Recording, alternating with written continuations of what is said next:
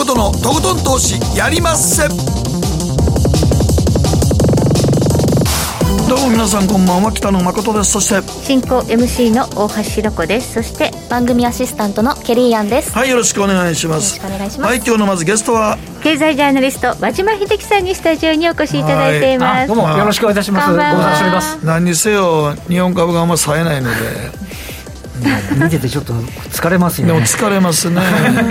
ちょっと戻ってきたんかな思ったオミクロン株のことで。そうですね。はい、馬中でもあれ、この間ちょっと上げてたのに、はい。一人、あの、何が、あの、外交官が、そうですね。飛行機に乗ってやってきたってか、あれだけで一気に上下で言うたら900円ぐらい動きました900円ぐらい来まましたね。急落しましたよね。1時間で600円ぐらい下げましたからどんそうとねや。川崎ドリエモン君が11月30日は、アノマリーで8割ぐらい勝ついうから、あそうですよ。そう。11月はもう 9, 9年連続上昇じゃないですかね。確かね。はい。それが最後に最後に、たった一人外交官が出たというニュースで、もうダメになっちゃったあれでも一気に落ちましたか？ら、900円ぐらい落ちて、1時間前でしたもんね。そうですね1時間前全部400のも上げてましたもんね。ようやくリバウンドかと思ったところ思ったですからね。ところでしたからね。はい、それだけではなくて、まあ、ちょっとアメリカからもね、いろいろとこうテーパリングの加速みたいな話も出てきて、うん出てきたし。ちょっとこう不安定にはなっているんですが、はい。それにしても、まあ、日本株だけがやや弱すそうですね、ぎるんまあ、ちょっとじゃない、後ほどお話ししようと思うんですけど、ちょっと日本は日本で固有のね、要因もあって、これ、結局、欧州なんかは、史上最高値からオミクロンで調整してる、まあ、リグ急ぎみたいな話ですよね、でも日本は調整してるところから、ささらに下に行ってるっていう部分で、ちょっと位置関係はね、あの違うかなっていう感じはしますよね。はいたして日本株、ここからどうなっていくんだろうかといったあたり、今日は深掘って伺ってまいりま。ますそして後半では総実総合研究所調査グループ上級主任研究員安田佐子さんをお迎えいたしましてまさに昨日のパウエル議長の議会証言。何が起きたのかということと、えーパウエルご乱心。そうですよ。急に手のひら返前の日まではね、あなんか、なんかね、ハト派的な話になるんじゃないのみたいなことでしたからね。そうでしたよ、はい。ねまあ、オミクロンもあったしということでね、まあ、ところがどっこいなんですよ、えーテーパリングの加速、なんかターボテーパリングなんていう新しい言葉が今日安田さんから教えていただきますので、えーこのあたりもご期待いただければと思います。そして今日の投稿テーマ、紙派、デジタル派、あなたの手帳、スケジュール管理術、さあ、和島さん、いかがですか？これね、私、全く知らないで、ここの今日ここのスタジオ来たんですよ、タイトル、ちょっとこれ見てもらうと、ですね紙なんですよ、紙ですね。ケリーさんに怒られちゃうかもしれないですけど、いえいえ。おおっさんなんで、これ、すごくて、黒川の手帳？あ違います、でこれ、1988年に転職して株式の専門誌の記者になったんですけど、これ、事業会社の人が毎年持ってきてくれてたんですよ。はあはあ。ででその後に今度ラジオ日経の記者にはい。2000年に転職したんですけど、はい。でもうああこれ使うことないんだと思ったら、はい。なんと株と記者クラブにこれの手帳がまたおこれ結局31年。でもそれだけ愛着あるってことは愛着がある使いやすいですね。そう結局ねあの毎年同じパターンで使っているので、はい。もうなんかこれでないとということなので。よかったですね、継これだけ続できて。このこの事業会社の人に一回も会ったことないです。絶えず年末になると積んであるっていうあでもれそれは嬉しいですね、はい、はいそれほど使いやすい30何年ものお付き合い。この、ね、デジタルの世界にあるんですけど、やっぱこれに管理しないと、もうなんかダメな人になっちゃってますね。あでもなんかそれありますよねありますねはい、ということで、まあ、まだまだの紙派も結構多いのではないかという感じもいたしますけれども、皆さんはいかがでしょうか、送っていただければ番組の後半でご紹介をさせていただきます。では、この後誠とひろ子の週間気になるニュースから早速スタートです。北野誠のとことん投資やりまっせこの番組は良質な金融サービスをもっと使いやすく、もっとリーズナブルに GMO クリック証券の提供でお送りします。誠とひろ子の週刊気になるニュースさて、ここからは週間気になるニュース、今日一日のマーケットデータに加えまして、この一週間に起こった国内外の気になる政治、経済、ニューストピックなどをピックアップしてまいります。まずは今日の日経平均です。4日ぶりに反発となりました。今日は113円86銭高、27,935円62銭で取引を終了しています。え今日あのパウエルさんの話があった日の翌日なんで下がるかと思ったら、あれ、上がるんだっていうね。まあ、日本はあの3日間で1600円以上下げてるんでね。そう前がひどかった。他の市場よりひどかったんで、はいはい、っていうところはあるんじゃないでしょうかね。まあ、ちょっとまあ買い戻しがね。そうおっしゃる通りですね。積極的に買ってるっていう買い戻しがね、みたいな。買い戻しでしょ、今日今日ぐらいは。今日ぐらいはっていうだって3日間ぐらいあんだけ売れたらね、100、102、3に戻っても不思議じゃない？不思議ではないですね、おっしゃる通りだと思いますね。はい、ということで、まあ、日本株の今後については、後ほどね、ね。はい、じっくりと伺います。はい、アメリカの市場です。昨日は652ドル22セント安、34,483ドル72セント、ダウ平均大きく下げました。え昨日はナスダック総合も S&P500 も、まあ、軒並み安ということで、これはあのパウエル議長の議会証言の影響を受けてということになります。えー、まあそのアメリカの金融政策というのは、非常に世界に及ぼすインパクト大きいですからね。ね。とりわけあの、先ほど申しましたけど、前の日にね、あの走行みたいなものが、うん、あの出回って、はい、やっぱなんか、ハト派じゃんみたいな、うん、安心してたところに、あの先ほどのね、大橋さんの話じゃないですけど、なんか加速しちゃうぞみたいな、なんか、ね、なんかいきなりなんか、あの話が違うんじゃないですかっていう、ね、特にアメリカの投資家の方は、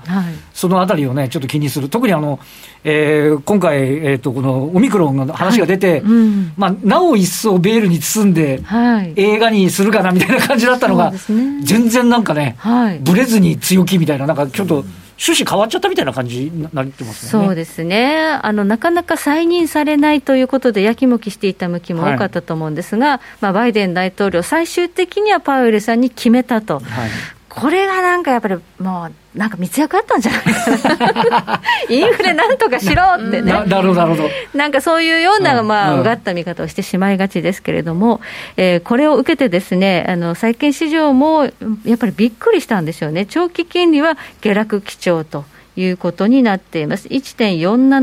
1.473%そうですね、まだだけど落ち着いてますよね、本気でインフレ気にするんだったら、もっと、ね、利回り上がって、ね、あのいくっていうパターンになってもおかしくはないですけど、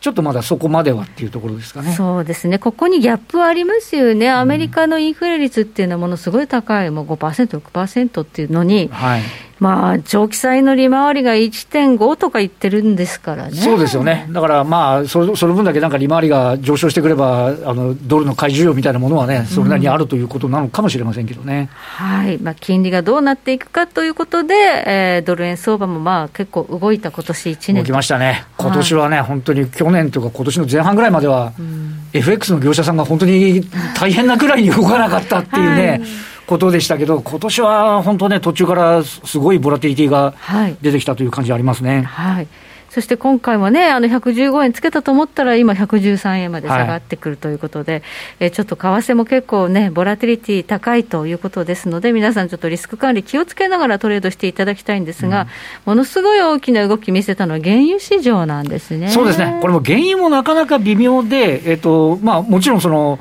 えー、OPEC の増産とか増産じゃないとかって話ありますけど、はい、そもそも今回、原油が上がり始めたのは、あの世界でみんなで、いや、もうみんな再生エネルギーだみたいな話になって、うん、そしたらなんか中国あたりが、いや、電力足んないから、石炭ももうそうよみたいな話になって、やっぱり原油だ、LNG だって話になってる側面もあるんで、ちょっとややその、えっと、原油の本来的な、ね、その経済経済の状態だけで織り込んでるような感じでもないっていうところが、まあ、これもボラティリティをそれで上げてしまってる感もね、あるんじゃないかという気がしますよねちょっと最初に比べたらトーンダウンしてますよね。そうですね中国にちょっといや、そんな無茶言うてもうてもって言われたら、それあんたらそうかもしれないけど、うちちょっとなーって言われたら、ちょっとなんかみんなトーンダウンしましたね。本当ですよね。インドもそうね。やっぱりね、そうですね。まだわれわれ経済発展してないのに、そうですね、先進国の、ね、だからコップなんかの話でも、やっぱりね、うん、もうちょいちょっと後ろ倒しにしようやっていう話で、うん、まあ、EV よくわかりますよね、先進国はね、最初に模して成長してきたわけで、はい、そこの部分のトーンダウンというのは、まあ、ある意味、理にかなってる部分があるかなっていう気もしますしね。うんそして足りないんじゃしょうがないですもんね。そうなんですよね。はい、そしてまあ足元の原油市場で言いますと、このオミクロンがどうなっていくのかということは非常に重要なまあポイントになってくるか普なと。通に経済状態が少し停滞するんだったら、そんなに油使わんぜみたいな話そうです、だって日本は海外からの、ね、渡航、ちょっと全面禁止ってまだいう1。か月全面禁止やって言ってましただからそういうことが世界中でもし起こったら、あ、うん。飛行機飛ばないんですね、ん。原油上がりませんよねってことにだからね、なオミクオミクロンのニュース出た方が原油ガンガン下がりましたから、ああそうですね。あれはほんまにオミクロンの方が効果あったってことやね。そうなんですよ、バイデンだからびさんのね。備蓄放出よりもそっちの方が効果あったってこと本当ですね皮肉やな、あれ。そう。おっしゃる通りです備蓄放出した後はむしろね、上がってたんですけど、上がってましたよ。ね。そこまでそれぐらいしかできないでしょ。的な話そうそう。あれだって最後の切り札みたいなのをいきなり切ったんやと思ったから、うん。そしたらオミクロンで急に下がったということで、まあ、バイデンさんはこれ、なんかまあ、あ結果的には下がったみたいな感じにはなってるんですけれども、ドヤ顔されても困るよ。どどや顔されても困るね。困りますよ。っ てそれはいうね、はい。はい、ではここでケリーがこの1週間気になったニュースのピックアップですはい、私の気になるニュースは、業界初顔認識で決済というニュースなんですけど、お客様の顔を識別することで自動で決済ができるサービスを東京のハンバーガーチェーンが新たに導入します。で顔認証による決済サービスの導入はファーストフード業界では初めてということなんですけど、このサービスを始めるのが、えーハンバーガーチェーンを展開する東京のファーストキッチンですね。あの、ウェンディーズとか、はい。を出してるんですけど、まあ、渋谷のウェンディーズとかでもこれ実際に始まるそうなんですが12月の15日から導入されます。都内3店舗なんですけどまずどうやって使うのかというとお客様がスマートフォンの専用サイトから自分の顔写真やクレジットカード情報などを登録しておきます。事前に、であのお店に行って無人レジで、えー専用の端末を使って商品を注文すると端末に取り付けられたカメラに顔を、えー読み取って人工知能が、えー本人と認識をすれば登録したカードで自動に決済がされるという仕組みなんですね。でこのまずあのポップペイというえー決済サービスの会社なんですけどこれアメリカの会社で、えーカリフォルニア州にある会社なんですけどもともとはあのーアメリカのそのカリフォルニア州にある大学の寮に、えー入っている学生さんたちが、寮に入るときにこう学生証というかカードをタッチする仕組みからこの顔認識に変えたそうなんですね。でその時に顔認識で入っていくんですけどえカフェテリアとかで物を買う時あのご飯買ったりランチ買ったりする時にも使えるっていうことで、あこれ便利だねっていうふうに浸透していって、カリフォルニア州では、えー100のサービスで使われているそうです、あのブランドとかお店とかあと学校で使われているそうなんですね、だから若い人たちの間でアメリカでは結構一般的にこの顔認識での決済は、あのサービスとして成り立ってはいるんですがまずはこの東京の3店舗で始めるということなんですが皆さんこれ使ってみたいと思いますか？もういいや。もういいやっていうわけが、もうって何ですか、まあ、始まるんですよ、これから。始まんねんけど、それ紐付けするわけやろ？顔とカードと。はい。ね。あのね、皆さんご存知じゃないと思いますけど、もういやもうはっきり言わせてもらいますけど、白髪の駅のコンビニで、はい。ね、自分でこバーコード読み取って買うのを、どんだけみんながやってないか。あー。自分でできますもんね今ピッてそうや、自分で下の上でビーってやって、セルフレジですよね。それでもう、うん。例えばお茶とパンとか、コーヒーとかパンとか、朝、本当にみんな店員さんとか並ぶよ。はで、俺いつもそっちに空いてるから、そっちの方でピッてやんねんけど、みんなこっちやらないのよ。自分でバそうでーコード。すね、やりませんね、見てると。やらないんです。みんなやっぱり人のおる方、友人の方に行くね。ん。はいはそんな人らが顔認証だな。い、いや最初に登録するハードルがね、そうですね。それもありますね、うん。登録するの大変だってもうだって自動レジ買って今結構スマホファミレスファミリーマートとかでも全部ローソンでもあるけど、やっぱり友人行ってるよみんな、うん。まあ、確かにそうですね、そうですねなんか苦手意識があるのかもしれないね。あれ苦手ね、おおお使いになって便利だと思う、私は結構、あのピッて勝手にやって、あの並ぶのめんどくさいんで、セルフレジで。僕もなるやる。大体空いてるからそうそうそう。まあ、大量がなかったら、うん。12本やったらもうパッパーってそっちの方が便利ですよ買うとかだったら、もう普通、でもなんかまだ白髪の駅でも朝あんな混んでる時に、まだみんなやっぱ友人レジ行くんだよねやっぱ浸透するには時間がかかりますよね。ねいいと思うんですけど、最初に登録するのめんどくさいですね。そうなんですよね。それだけしちゃえば、多分密にもならないし、ね、勝手にいけるじゃないですか。それは一回やっちゃえばなんか楽そうな感じもしますけどね。そう、事前にクレジットカードと自分の顔写真を登録してる、しておくっていうのがもしかしたらハードル高いのかなと。そうやね。登録するのが大変やと思うわ、まず。うん登録にいろいろ苦労されてましたもんね。ケニーさんはやりそうやりたい。私はこれがもういろんな店舗にあるならやるなって思いますけども、そうですね。便利です本当に。それこそあのレジ待ちの時間の短縮だったり感染対策になりますっていうふうに。まあ、書き込みにキオスクのセルフは他社と比べても明らかに使いにくい確かに使いにくい。そういうもう別ねちょっと差もありますもんね。差もある差もある。でもねやっぱりね友人行くねみんなね。そうですね。見てると確かに見てるとなんかやっぱり無人空いてるやんと思うのに友人行くねみんな。まあでもそのうち本当に人手不足とかで、まあ本当にそっちに移っていくことは間違いないんだと思うんですよ。はい。まあね。日本人の人手不足っていつも言われてんねんけどね。安価な労働力求めすぎてるからやろ人手不足そうですね。ちゃんと。だってロストジェネレーション世代結構引きこもり多いし 正社員になってない人多いよ。これ社会問題やからね今本当はね。そこを掘り起こさないとね。そうなんですよ。そこをなんとかみんなに働いてもらったら人手不足も絶対解消もうちょっとすると思うねんけどな。うんはい、はい、ということで、まあでも、ほんまにそういうサービスが出てきて、まあ言うてますけどね、最初3件ぐらい言ってますけど、気がつけば、おっさんらが、おおばはんらがなんかできへんうち、ばばばっと広がるんです。そうなんです浸透する若い人たちの間でダーンと広がる。ほんま打ち合わせ前、大朝ひどいこと言ってましたよね。おっちゃんおばちゃん、急に顔、ゲソゲソなったり変わるから無理なんちゃう 顔認識がね。いやいやいや、だって急に変わる人いるじゃない。え、しぶちょっと会ってない間に。いや、だからコンピューター急に老けたなっていう人でしょひどいな自分は老けないつもりかよ。そっちの癖して。え、なんかコンピューター間違えたりしたら打ち合わせの時黙ったけど、ひどいこと言わんなと思ってましたわ。はい。ここまで、誠とひろ子の週間気になるニュースでした。はい、この後、マーケットフロントライン、和島さんにじっくりと日本株の今後について伺っていきます。北野誠のとことん投資やりまっせ。やりまっせって英語では？レッツラゴーかな？すると川上からどんぶらこどんぶらこどんぶらこって何？桃が流れてくる音だよ。じゃあかぼちゃは？こ天ぷらこ天ぷらこかな。鳥は？唐揚げこ唐揚げこパパおやすみ。置いてかないで。頑張るあなたを応援します。GMO クリック証券。エミさん。どうしたの？僕最近考えてしまうんです。毎晩月を見上げるたびに僕の将来はどうなってしまうんだろうって同時に思うんです。この虚しい気持ちに寄り添ってくれる女性がいたら、好きですってよくない？シンプルにわかりやすく。GMO クリック証券。君は周りが見えてないまた怒られちゃったよ。あ、部長の前歯に、ノリ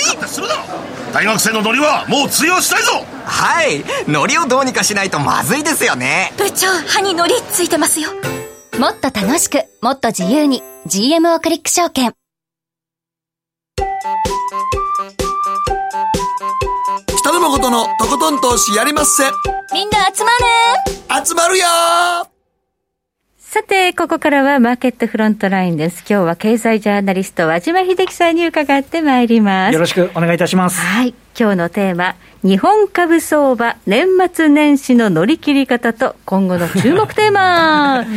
乗り切れるかしら。ねえ、乗り切れるかしらって感じになっちゃってて、ね、で、あのまあ、今回、えっと、なんていうの、きっかけはオミクロンですよね、はい、で日本株は10月11月30日までの3日間で1628円、率にすると5.5%。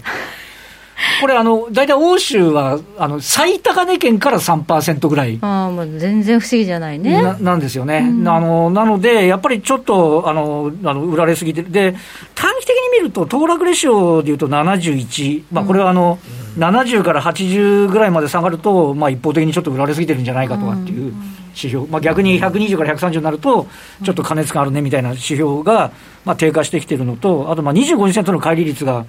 30日の中でマイナス5%、うん、まあ一旦はって話なんですけど、でただ、あの一旦はになっちゃってるのは、他の例えばナスダックとか見てると、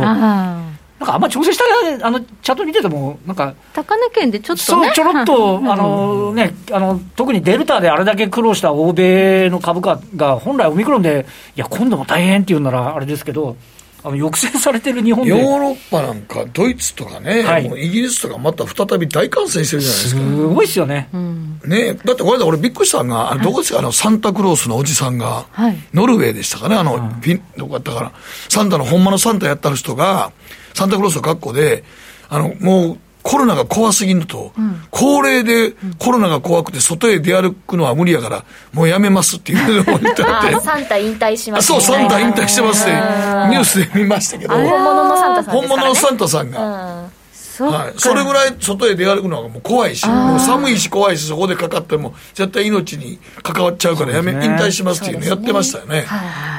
だから今、欧州で広がってるんだ、ひょっとしたらオミクロンなのかななんて思っちゃったりもするんですけど、それでも株は最高値圏なんだよね、ドイツとかね。だから、まあ、ある意味ね、ウィズコロナがうまくいってるっていう部分とかあるんですけど、日本の方はそもそも感染者があのいない、そもそも今いない。こんだけ抑え込めいやもう世て、界でも今ね、ね功した国になってるわけですよ。お隣韓国また再発しましたからね。ははい。じゃあもっと株評価してよって。ね、して、なんかね、あんまりいないのに、あの、まあ、オミクロンのこの先行きは分かんないですけど、あの、いないのに関わらず、いきなり海外の人とりあえず1ヶ月間来ないでみたいな話になっちゃって、余計ブレーキ踏むような形になってる。で、あの、一つ言えるのは、えっと、まあ、これ来年の展望にもかかってくる話ではありますけど、岸田内閣になってはい。以降、いわゆるその金融所得課税、はい。一旦あの、選挙の時は引っ込めといて、あの、選挙終わったら、あの、宮沢税調会長使って、あの、いや、やっぱり、盛り込みます盛り込みましょうとか、そう。ね。でうっかりすると住宅ローン減税、なんか減らしちゃおうかなとか、あとはあの例えば GoTo のね、GoTo トラベル、あのもう全回吹かせようと思ったら、少し金額減らすかなとか、そうな、しょぼい話ばっかりなんですよ。アクセルを踏む前に、ブレーキかけるぞっていう、まあこと言いますからメッね。セージがいっぱい出てきちゃってね。でうっかりするとね、その先の消費税まで、なんといっても、あの、えータイタニック矢野さんっていう、あの、事務官の方にお話聞きちゃう内閣なので、はい。ちょっとやっぱりあの日本の株式市場的に言うと、あのこれあの、ずっとそうですけどね、あのこれからの成長、46のところの GDP で日本だけ1%の低成長で、欧米は6から7%の成長だって、はい。はいで今回ね、あのえーあの少し感染が拡大したんで、市地区の GDP はアメリカ2%ぐらいでしたけど、日本はマイナス0.3ですから、マイナス3ですから、3です3です3です。からね。はいマイナス3%です。だから結局、ここのさ、いつになったらじゃあ日本経済って回復するのみたいな話、そうなんです。であの経済対策もね、で出てきたんですけれども、よーく精査すると、ちゃんと家計にダイレクトに届く部分ってすごい少ないんです、数兆円ですよね、しかもその10万円も5万、5万で、次、クーポンにしてとでか、クーポンしたらまたそれコストかかるじゃないかみたいな話になっちゃってて。もうもう叩かれてますよね。そうですね。で、結果的に言うと、55兆7000億っていうのは経済対策に出て、まあその後補正が出てきてるんですけど、あの真水で55兆7000億ですったら、本当はもっとめちゃくちゃすごいそうはずなのが、まあ、水じゃないんです、あれ。でそもそもその30兆は何って言ったら、もうすでにあの決まっている菅さんの時のやつを持ってきてるだけで。そのそのまま書き換えただけで。書き換えただけで繰り越して言ってるそうなんですよね。で、しかも、市地区の GDP がマイナス3%になっちゃったおかげで、これ、あの、エコノミストの方にちょっと取材したら、GDP ギャップ、要は、はいへこんじゃってる分がはい、もう27兆円ぐらいあると。だから、それ足しちゃうと、もう55兆でももう足んあ足んないですね。うんない感じになってる。で、しかも、今申し上げた通り、先行き、日本経済が、えっと、例えばだからマイナス3で、今度10、12、こちょもう10、12もダメですけど、例えば1、3から、もう欧米並みの年率換算7%の成長ぐらいになるよって言うんだったら、多分株価はそれを織り込みに行く。はい。でも、んえ？そう。一人も入ってこれないんですか？みたいな。そう。だって本当に評価するんだったら、株も上がってるはずなんですよ、あの経済対策の数字が出た時点で、そうなんでね。評価してないってことは、やっぱりあれはちょっとこう、もりもりで盛り込んで、盛り込んだ上に先行き取りに行きますよみたいなそうそうそう。しかもそう増税の話をちらちらちらちらするから、え全く聞かないと。あれ本当にあのちらちら増税の話するから僕も名古屋のラジオでも言っててんけど、こんなんて3年ぐらい思い切って経済対策してあれ景気良くなったねと。でまあファイザーもだってあれこね税収上がったあれもほとんど消費税じゃないですか ほな一遍消費税でそんだけ上がってたらばらまいたらええやんと思うんだけど。そうなんばらまく気ないよねと思って。いやーもうこの 3, 3年ぐらい景気良くなって初めてちょっと増税考えようかって言ったらええのに。そうです。そうです。だから景気が良くなって、ああのそれこそアメリカじゃないですけど、加熱しそうになったら、それだったらちょっとあの増税しましょうか、ね。だからバブルの時の1回目の消費税増税は、あのバブルの真っ只中だったんで、3%導入の時は結果的にはそんなに、言われなかったんですそうなんですよね。腰漏れもしなかったしね。でこれ、考えてみると、あのまた成長の話になっちゃいますけど、結局、90年をピークにして、日本の GDP って全く増えてないですから。何も30年？ね、で賃金も30年間で4%ですよね、でこの間、あの定年がサラリーマンの方だと55から65まで伸びてるわけですよ、はい。だからそれ考えると、賃金も伸びてねえしみたいな、いやだから多分あれ定年も10年上がったから、はい。多分人件費のことで多分業界今入ってくる人たちに賃金上げれなくなってそうそういうことですまあ、そよね。だからそのか、そういう意味でも、まあ、ちょっと日本企業もかわいそうやん。でも、せやけどお前内部留保持ってるやんっていう話になるから、そう大企業は。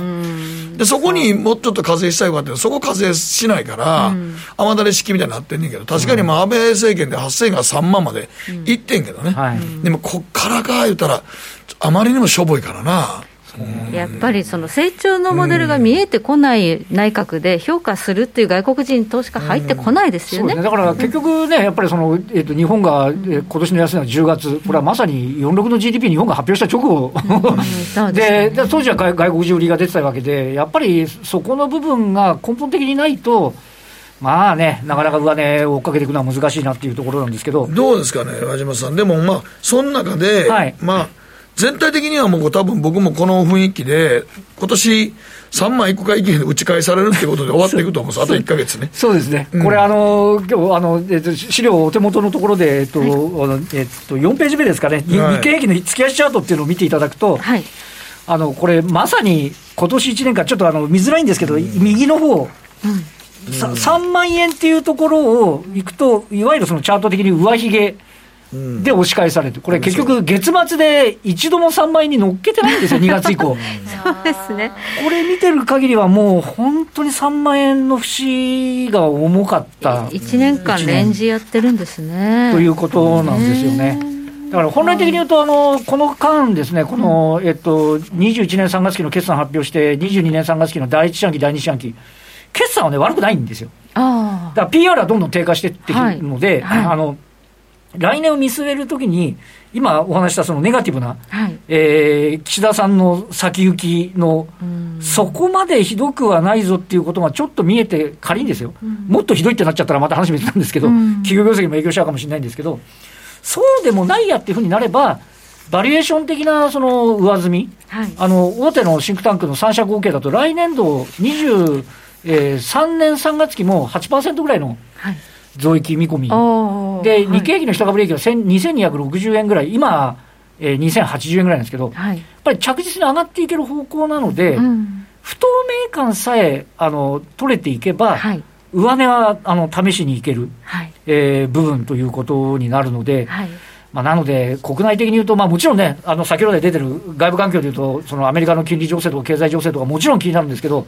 なんたって、なんか先進国だけで一番ふにゃふにゃしてる株式市場なんで、やっぱりそれが自律的に戻れるのは日本の固有の要因、うんで成長が見込めれば、おそらく外国人投資家のうん。あの買いっていうのも少しこう期待されてくるというところになるので、はい。まあちょっと来年に向けてはね、あのまあ、特に参院選もある中で、はい。あの本気で成長戦略の方をね、あの取れていけるかどうかっていうのが一番の、えーポイントになるんじゃないかなという気はしますよね。今でもなんかね、はい。どうですかね、あまあ、菅政権の時は、まあ、あの言ってみたら、まあ、代替エネルギー、はい。再生エネルギそうですね、ーはい。が打ち出されたんですけど、なんか、どうなんですかね、これあの こ岸田政権な、なんか、この銘柄的にこのジャンルっていうのがあるんでいやすよね。あの正直、今のところは明確なものはないです。うん。あのだからあの、菅さんの時はすすごく分かりやすかったのは、携帯電話の料金下げろとか、基地局をたくさん作れとかっていう、あのことだったんで、あじゃああの、ね、あとは洋上風力でもう2040年にはもうカーボンニュートラルだとかっていう、はいマーケット的にも、あじゃあこれとこれ、これっていうふうにいけたのが、テーマがねははい。ないわけですよ。でで来年のテーマとしては、やっぱりそのもちろんそのカーボンニュートラル、環境は多分動かないあのポイントになってくるということですし、はい。あとはその、まあ、岸田さんが、まあ、数少なくあの、えっと、あし今度の所信証明演説で、やっぱりそのデジタル、あのよくわからないあのデジタル田園都市構想っていう、よ くよく聞けば地方をデジタル化しようかって話はいはい。の話なので、はい。おそらくこの話題は多分もうちょい出てくるっていう、これ残念ながら、今そんなこと言いながら、ここのセクターって、はい。あの別に岸田さん関係ないわけですよ。まあ世界が潮流ですよね。世界中が通信量増大しちゃって、はいあの半導体微細化しなきゃいけないとか、あのやっぱりあの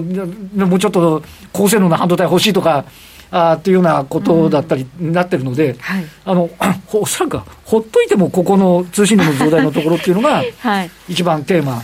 あとはね、もう一つはリオープニングになるんですけど、はい。これはね、まだなかなかっていうところになる。と何度もちょっと腰折れしてね、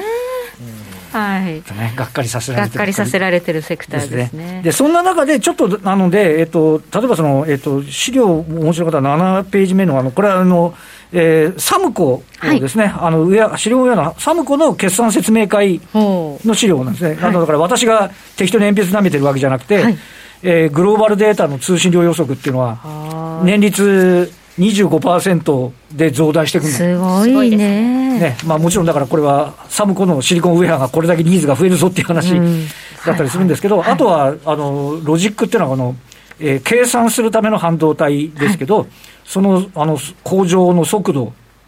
が上がっていくというようなことだったり、あとはロジックのチップの個数も増えていくということなので、この流れはおそらくそんなに変わらん、これは世界的に言っても 5G、5G って今、スマホじゃなくて、あのまあ、例えば自動運転のセンサーだとか、はい。IoT で工場自動化にも使うような形になってくるので、なお一層ですよね、あとはまあもうテレワークの定着だとかっていうことなので、あの徐々に徐々にやっぱりここの分野に関して言えば、はいあのまあね、あの株価なんで上がったり下がったりすることはあるのかもしれないけれども、えー基本的には強い、それとあと、7ページ目の資料を見ていただくと、これはあの、えー、と経済産業省のホームページでありますけれども、はい、しあこっちで見ると9ですね。はい。あ、9、あ、9です。失礼しました。9ページです。えっ、と、主要のアプリケーション別の成長ということで、はいこれ見ると2001年 IT バブルで2020年直近ですよね。うん。で、2030年見てると、これ要はもう、えっ、と、なんて言いますかね、あの、マーケット自体が、えー今大体50兆ぐらいなのが、あー規模が2030年には100兆円になると。おー。あだから、ほっといてもやっぱり増えていくはいというマーケット、拡大するんですね。ということですよね。ええだからあのここをやっぱりこうあの軸足から外れてしまうと、はいなかなかこれあの、銘柄的に言うと、もう本当にソニーでもなんでもでかいところで、あの村田製作所でもうん全く、あのいいと思うんですけど、やっぱりちょっとその今、足元はね、半導体不足だったり、はい。サプライチェーンの問題があって、ええー全部が全部あの業績いいという話ではないですが、はい。トレンドとすると、やはりこのあたりは変わらないのかなと。うん。やっぱりでも半導体関連でしょうね。そうですね。今ね。はいうんでもうやっぱりこのニーズが増えていく、であ今、北野さんおっしゃったように、半導体がいいんですけど、半導体自身はもう日本はあのもう世界に遅れを取っちゃってっていうか、やってないところが、そうもうですね。あの、はい。記憶者ぐらいしかやってませんから、はい。その点ではその周辺の半導体の製造装置、とか研磨とかね。そうそう、研磨とかですね、掃除とかね。明学とかですね、そうそうそう。でこれ、例えばですね、あの今日えー10ページのところに、例えば野村マイクロサイエンスってあんまりマイナー、メジャーな会社じゃないんですけど、これ、超純水っていう、普通の水をもっと、あのえーえー混じりっ気ないものにして、はい。さらに混じりっ気がないのを超純水って言うんですけど、はいこれ、この間までやってたオリンピックのプール、50メートルプールに、耳かき3杯分の不純物があると、もうその水は不不合格になっちゃう。えーこれ要はウェハー磨くときに、例えばあのかあのそ水道水で磨い洗っちゃうと、水道水の中に不純物入ってるじゃないですか。はい。だからその傷つけちゃったりするわけですよ。なるほど。だからほ逆に、ウェハーについてるゴミを純水で流し落とすみたいなうんうん。イメージでいくっていうことだったり、あとはここにあのエバラの CMP っていう科学的機械研磨っていう、はい。これ出てきた時は、はいまあなんか機械にやらしといた方がもっといいんじゃないかって話だったのが、はい微細化しすぎちゃって、はい。ウェハー真っ平らの、本当の真っ平らじゃなきゃいけなくなって、はい。もうこれがやっぱり今、あのエバラって世界で2位ぐらいの会社なんですけど、やっぱそういう動きですかね。だから、ね、一番ナノ、なんとかナノって言いますけど、あの1ナノメートルっていうのを全部地球をでっかい単位にして1ナノっていうと、はい炭酸乾電池の底の大きさが。え、地球に対して？そうそう、それが1ナノなんで、それをコントロールするしにいってるわけです、今。すごいですね。日本の技術ってすごい。こそう、この細かいところ日本得意なんで。だからそこはやっぱりちょっと、あの、来年もちょっと注目していいのかなっていう気がしますね。はい、まあ、この辺かな、やっぱり。そうですね。なんかもうね、あの、再生可能エネルギーの方は、はい、なんかちょっと話題にもなってこなくて、はい、今、不透明になっちゃいましたよね。そうなんですよね。うん、だから岸田内閣が、もうちょっとエネルギー政策に、はい、なんかこう、こういうふうにするんだよっていうのを、はいはい。菅さんの後受け継いでやるのかどうかもそうやけど、そうなんですね、もう少しなんか再生可能エネルギーになんか言及してくれたら、もうちょっと株価、弾みつくのになった国が後押しするよっていうふうにね、ちょっとで出てくればね、それこそコップでやったようにね、そういうことはないんですよね。そうやね、その辺言えへんから、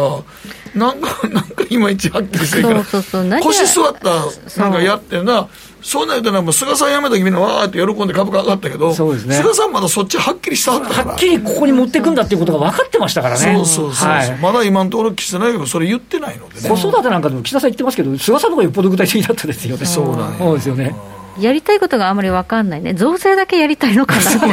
こだけ変わってくるんだよ、なんかなんとなく。分かってんのは増税はやるってことだよね、そこだけなんとなく分かって。る。分かってるって感じね、日本人でもそう感じるってことは、海外から見たらもう絶対そう見えますよね。しかも足元見たら GDP 成長しないわけじゃないですか、この先もどうよって話になっちゃいますよね。だから僕もしばらくはもう絶対半導体関連だけがええかなと思うけど、ただまあ12月は IPO めちゃくちゃ多いので、そうなんです、この話をしたこれこれもう33社。いやでこれね30年ぶりの社数なんですよ。いや12月。12月単月で。まあでっかい会社はそんなあるわけじゃないんですけどただこれもあの、えっと、今年1年で120社で、これはもう2007年以来の100社突破なんでいい方に回転すればあの IPO であのいい感じで回転効くんですけど、うん IPO に払い込むために換金売りをされちゃうような時代になってくると、だからちょっと、逆に言うと、でも僕はさっき言ったように、今回の今、僕、今、この落ちてる時に半導体関連しか買ってないので、あそういやもう、ここチャンスやと思って、はい、だって半導体関連ぐらいしか面白いジャンルないよ、今。そうね。業績もしっかりしてますしね。そう、だ岸田内閣は半導体関連言わんでも、半導体は勝手に、今、世界中で必要とされてるわけやから。僕たち自分たちでやりますからみたいな感じですからね。ただ国策として何するかは見えてこないってことですね。はい。ね。はい。えここまで、和島秀樹さんにお話を伺いました。和島さんの出演、ここまでとなります。どうもありがとうございました。ありがとうございます。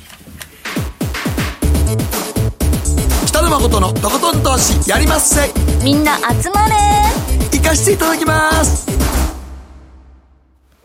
GMO クリック証券はおかげさまでファイナンスマグネイト社の調査において2020年 FX 取引高世界第1位を獲得。多くのお客様にご利用いただいております。GMO クリック証券は安い取引コストが魅力であることはもちろん、パソコンからスマートフォンまで使いやすい取引ツールも人気。また、サポート体制も充実しています。FX 取引なら取引高世界ナンバーワンの GMO クリック証券。選ばれ続けているその理由をぜひ実感してください。GMO クリック証券株式会社は関東財務局長金賞第77号の金融商品取引業者です。当社取扱いの金融商品の取引にあたっては価格変動などの理由により投資元本を超える損失が発生することがあります。お取引をする際は当社のホームページや契約締結前交付書面にて手数料などの諸経費及びリスクについて十分ご確認ください。北野誠のとことん投資やりまっせ。もう寝る暇ないわ。なのに肌ツヤツヤ、ツヤツヤ、ツヤツヤ。マーケットのリアルということで今日は？総実総合研究所調査グループ上級主任研究員安田沙子さんをお迎えしておりますはいよろしくお願いします今日のテーマは何でしょうか？FRB はターボテーパリングへ突入も、引き締め方向へのアクセルは踏まない見通し。そうですね、何ですかっていう話なんですけれども、はい、冒頭でひろこさんおっしゃっていただきましたけど、うん、パウエルさんの議会証言で、まあの、テーパリングを加速するということを協議しますってお話しされたりですとか、何言うとんねんあいつ。おっしゃる通りでしてな全然そんなことみじんも言うてなかったよこれ、事前原稿もね、やっぱり不確実性だ、オミクロンだ、まあ、インフレには配慮してましたけど、そんな話もありました、あと本当に誠さんがおっしゃる通りね、あのどう何してんって思いたくなるのが、7月の議会証言では、テーパリングの議論なんて時期尚早だっておっしゃってたんですよ。だって言ってましたよだからやらだからみんなマーケットは安心してましたよそうなんですよね。それがなんかたかだか3か月でそうそうそうそう、そうなんですよ。で、インフレの一時的という言葉も、一過性という言葉も、まあ、撤回することにね、事実上なってしまいまして、まあ、何が起こったんですかって話なんですよね。11月2、3の FOMC では、まだそこまで話してませんでしたよね、というふうに思うんですけど、ゲームチェンジャーは、11月12日でしたか。あの10月の消費者物価指数ですね、あれ、前年比6.2%だったじゃないですか、あれがかなり効いたみたいで、6%までいっちゃったんですもそうんね。そう、90年の12月以来の高い伸びでしたけど、あの後からどうも雲行きが変わってきたように思われるのが、あのクラリダ FRB 副議長ですとか、モラー理事とかが、テーパリングの加速について言及し始めてたんですよね。で、ハト派と言われるサンフランシスコ地区連銀のデイリーさんなんかも、まあ、現状通り雇用と物価が進むのであれば、テーパリングの加速、全面的に支持できるっていう話もしてたんで、でハト派の方々もこういうふうにおっしゃってたっていうことは、やっぱりその CPI 後に世界が変わって、ちょっと FOMC の高ハトが一枚岩になったのかなというのが読み取れます。でちなみにこのテーパリングの加速のことをウォール街では一部ターボテーパリングと。呼んでてエンジン吹かしてますよ。もうめっちゃ吹かしてんね。んそっち向くんや。そっちの話になって。もう再任されたらすぐ調子に乗っても。まあ、あのアメリカ株見ててもご覧の通りですけど、動き激しいですからね。はい、そうですね。はい、で、まあ、そのターボテーパリングって何ですかっていうことで、意味は分かっていただきましたけど、どうなるんですかっていうのが2枚目のチャートでして、まあ、11月から始めて、まあ、150億ドルずつ減らしていけば、2022年の6月に終わりますっていうシナリオでしたよね。はい、これまで。でこれまでそういうシナリオだったのが、ターボテーパリングになると、減らす額が毎月150億ドルじゃなくて、300億ドル、まあ、2倍になるということで、終わるのも、まあ、早くなって、2022年の3月とされます。でとりあえずあの利上げ織り込み度どうなんですかって話なんですけど、あのやっぱりオミクロンがあって、どちらかというと、パウエル議長の発言よりも、オミクロンの株の検出がありまして、やっぱり変わってきまして、えー2022年末、何回利上げしますかっていう織り込み度見てみたら、今まで3回が優勢だったんですけど、やっぱりちょっとオミクロンの影響で、2回に変わってきてるんですね。減ったんですね、1回だけ。さすがに1回減りました。ウォール街もかなり利上げ、前倒しで織り込んでたことが分かりますけれども、まあ、インフレに影響されたんでしょうね。で、開始時期というのは、2022年の6月というのが有力視されてて、大体40%超えて50%手前なんで、まあ、ここがおそらくポイントになってくるんだろうなということが分かります。あとですね、この2022年の6月であれば、テーパリングが終わって3か月余裕があるじゃないですか。3月に終わる予定になるはずなんですよね。なるはずであれば、でそうなってくると、このハト派のサンフランシスコ地区連銀総裁の言葉が思い出されまして、えっと5ページ目のチャートにあるんですけども、えっと、何を言ったかって言いますと、テーパリングが開始するのであればという話なんですが、次にコミュニケーションを調整する場合は、利上げの道筋に関するフォワードガイダンスっておっしゃったんですよ。で、この発言が出たのも、やっぱり CPI が出た12日の後の16日なんですよね。で、ハト派の方がこういうふうなお話をされてるということは、やっぱり、テーパリング終わってすぐの利上げは考えてないんですよね。で、ちょっとやっぱり期間もあると。今の状況では、おそらくフェドもこうやって、こう余裕を持ちながら利上げに進めていくということが想定されるわけですね。利上げに慎重なわけっていうのは何かあるんでしょうか？はい、えっと、利上げに慎重な理由と言いますのは、2001年以降、基本的に利上げ局面であまり引き締め寄りにシフトしてないんですよね。どういうことかって言いますと、えー6枚目のチャートにありますが、6枚目のチャートの右側ですね、えっと、中立金利ってあるじゃないですか、引き締め寄りでもなくて、緩和寄りでもない、ちょうどいい水準の金利ですよね。で、この金利を FF 金利が上回れば引き締めより、下回れば緩和よりになるわけですが、85年から2000年までって、割と引き締め寄りのピンクの方が多かったんですよ、割とそういうパターンが多くて、しっかり利上げしてきたわけですよね、まあ、インフレも高かったんですけど、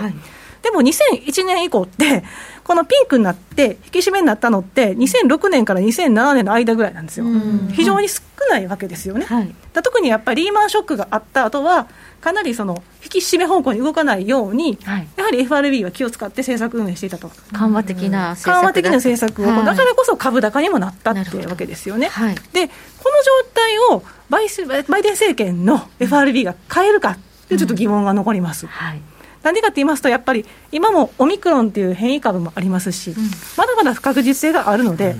引き締め方向にはさすがに持っていけないでしょう。いや、ちょっと無理でしょう。無理ですよね。この状態では。うん、そうなんですよ。で、もう一つの調査としましては、あの FF 金利の長期見通しってあるじゃないですか。はい、で、あれの長期見通しっていうのは、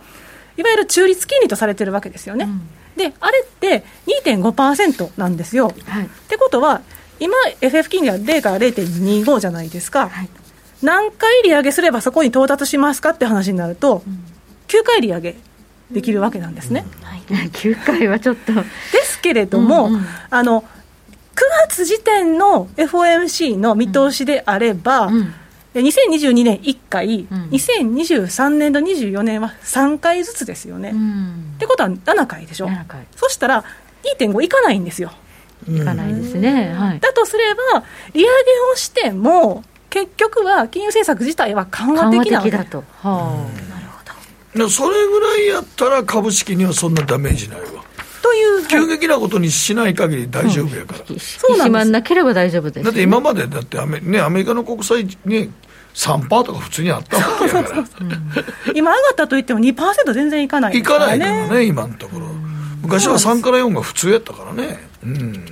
でさらに加えまして、その米国債の話になりますけど、財政価値が減ってくるっていう話があるので、うん、アメリカ国債の発行高も減る方向ですから、はい、でしかも緩和的であれば資金もじゃぶじゃぶなんで、うん、米国債に資金流れやすい。ってなったら、上昇圧力もなかなかないですよね、う。ん、なるほど、需給の逼迫、まあね、悪化か、需給の悪化からの金利上昇っていうのはないということですね、比較的その見込みづらいと言えます。はい、でもう一つ大事なのが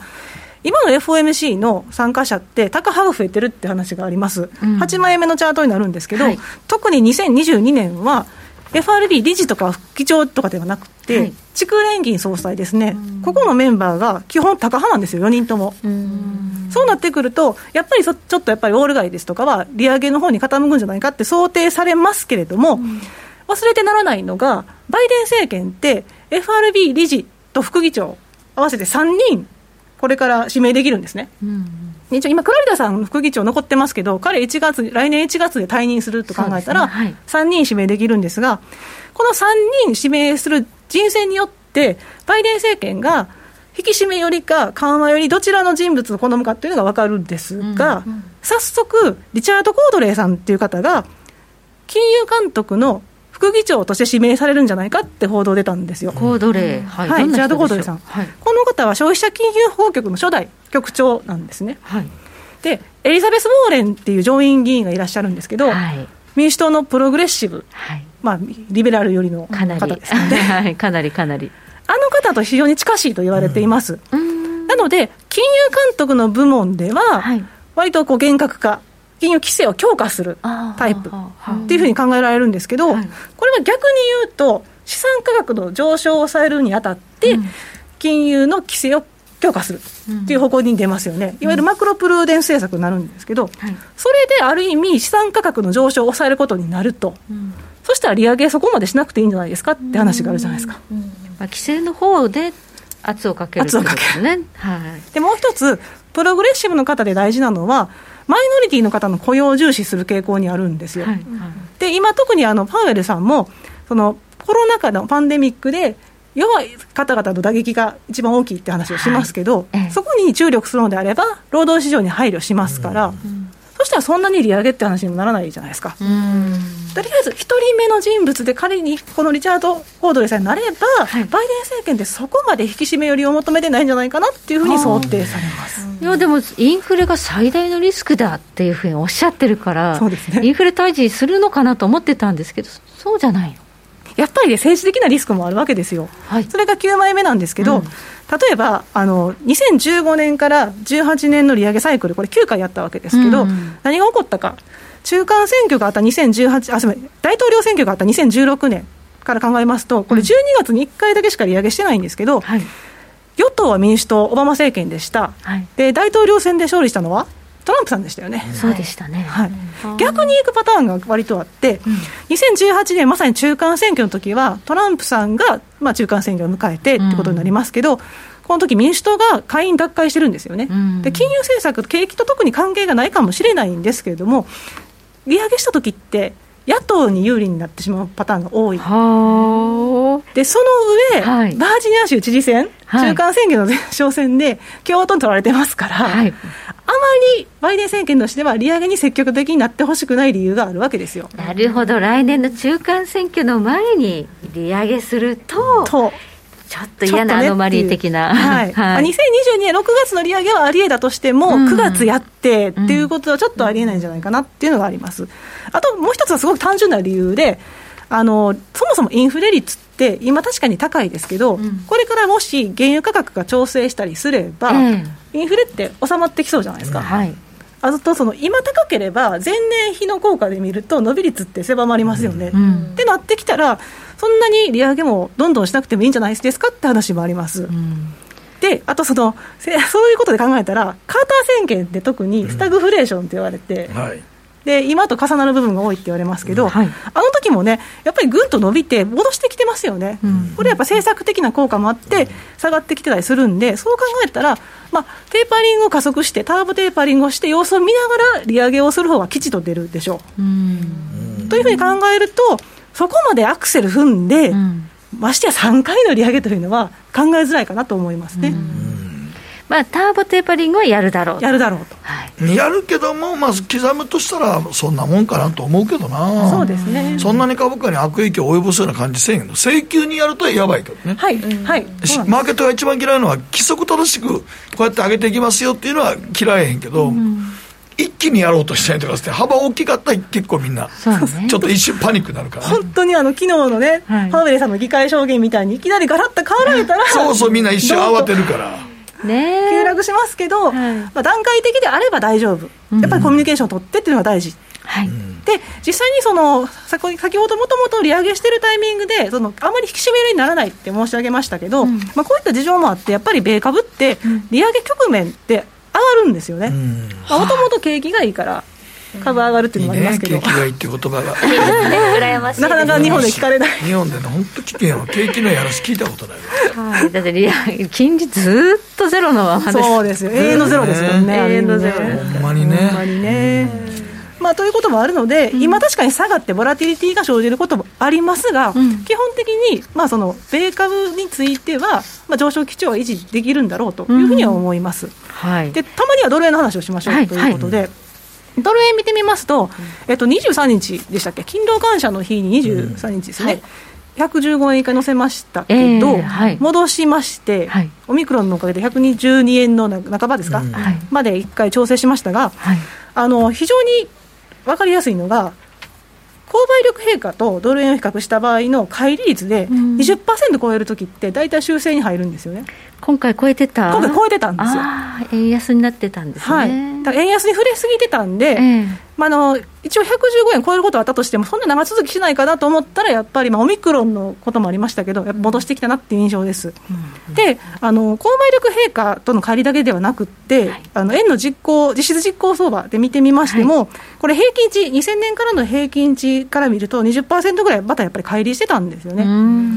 で20%ってあの株でも弱気相場が20%っていうじゃないですか、うん。ありますね。ありますよね。でやっぱりそのコンピューター取引なんかでも20%っていう数字を意識してると思われるんうでん。修正が入りやすいと。はい。でもう一個言うならばその日銀もこれから緩和しないですよね。もうね今カードがないないない。だからそう考えたらドル円っていうのもそんなにこれからどんどん上がっていくようには想定しづらいうん。と思います、であのもっとその需給で言いますと皆さんよくご存知のシカゴ IMM のねはい。ネットポジション見てみましても、円のネットショートって、やっぱり10万枚近くなってて、はい。この10万枚近くになると修正入るパターンがありますから、はい。そう考えたら、さすがにドル円も、なかなか上昇というのは限られるんじゃないかなというふうに思います。先物市場では円売りが積み上がっていますよということで。そうですね。はい。115円が一旦の。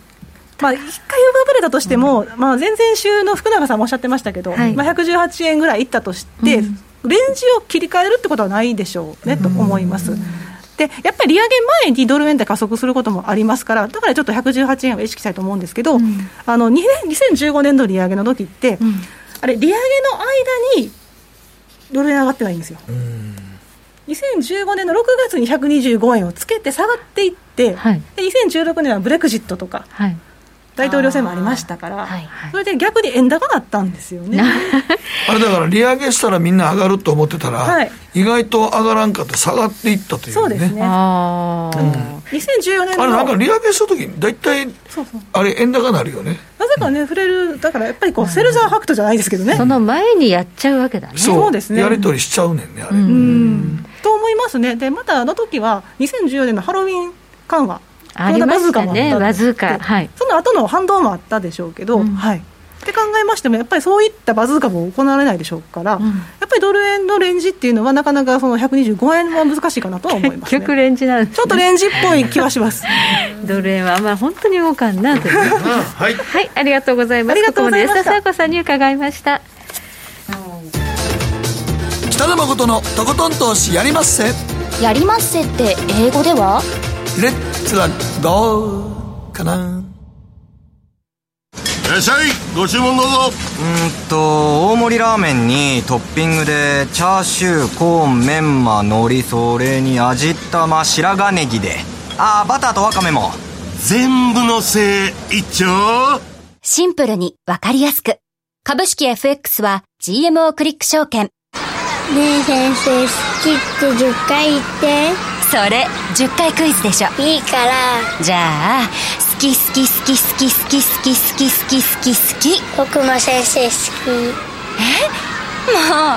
もう、思わず笑みがこぼれる。株式 FX は GMO クリック証券。すると川上からどんぶらこどんぶらこきどんぶらこって何？桃が流れてくる音だよじゃあかぼちゃは？こ天ぷらこ天ぷらこかな？鳥は？唐揚げこ唐揚げこパパおやすみ。置いてかないで。頑張るあなたを応援します。GMO クリック証券。さてここからは皆さんからいただいた投稿を紹介していきますあなたの手帳スケジュール管理術はい、えー、マーティさん、僕は会社もプライベートも紙派です。会社は専用の手帳を毎年もらってますが、手帳に定規がプリントしてあったり、簡単な英和英会話が載せてあったり、意外とこの手帳役立ちます。手帳の方が文字を書くという手間がありますが、漢字忘れ防止に役立ちます。そうなんです手帳どこ行った？ん っていうことにならないようにしなきゃなりません。なるほどね。確かにね。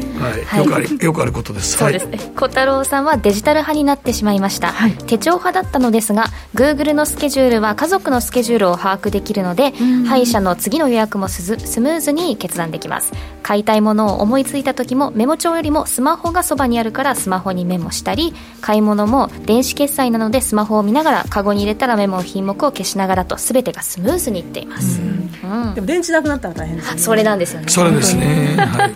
まあ、家族とグループ管理するっていうのはありかもしれあないですねりかもしれませんね。はい。え玉ねぎ小屋さんです時流に合わせて携帯端末のリマインダーを活用しているんですが大事な時に限って電池が切れていたり出たリマインダーがねリマインダーがバグったりします。複雑な予定は組んでないのでカレンダーなんかに書き込みをして、えー備忘録にしていますが、えーアラームが鳴らなくて慌てたことは両手では数えきれないです。ということで。うん。やっアッぱデジプデートされたりとかね。ねやっぱりだから多少紙も使ってバックアップしたからからね。そうですね。バックアップ大事です。スケジュールは。はい、時計の針は23時27分を回っています。北野誠のとことん投資やりまっせこの番組は良質な金融サービスをもっと使いやすく、もっとリーズナブルに GMO クリック証券の提供でお送りしました。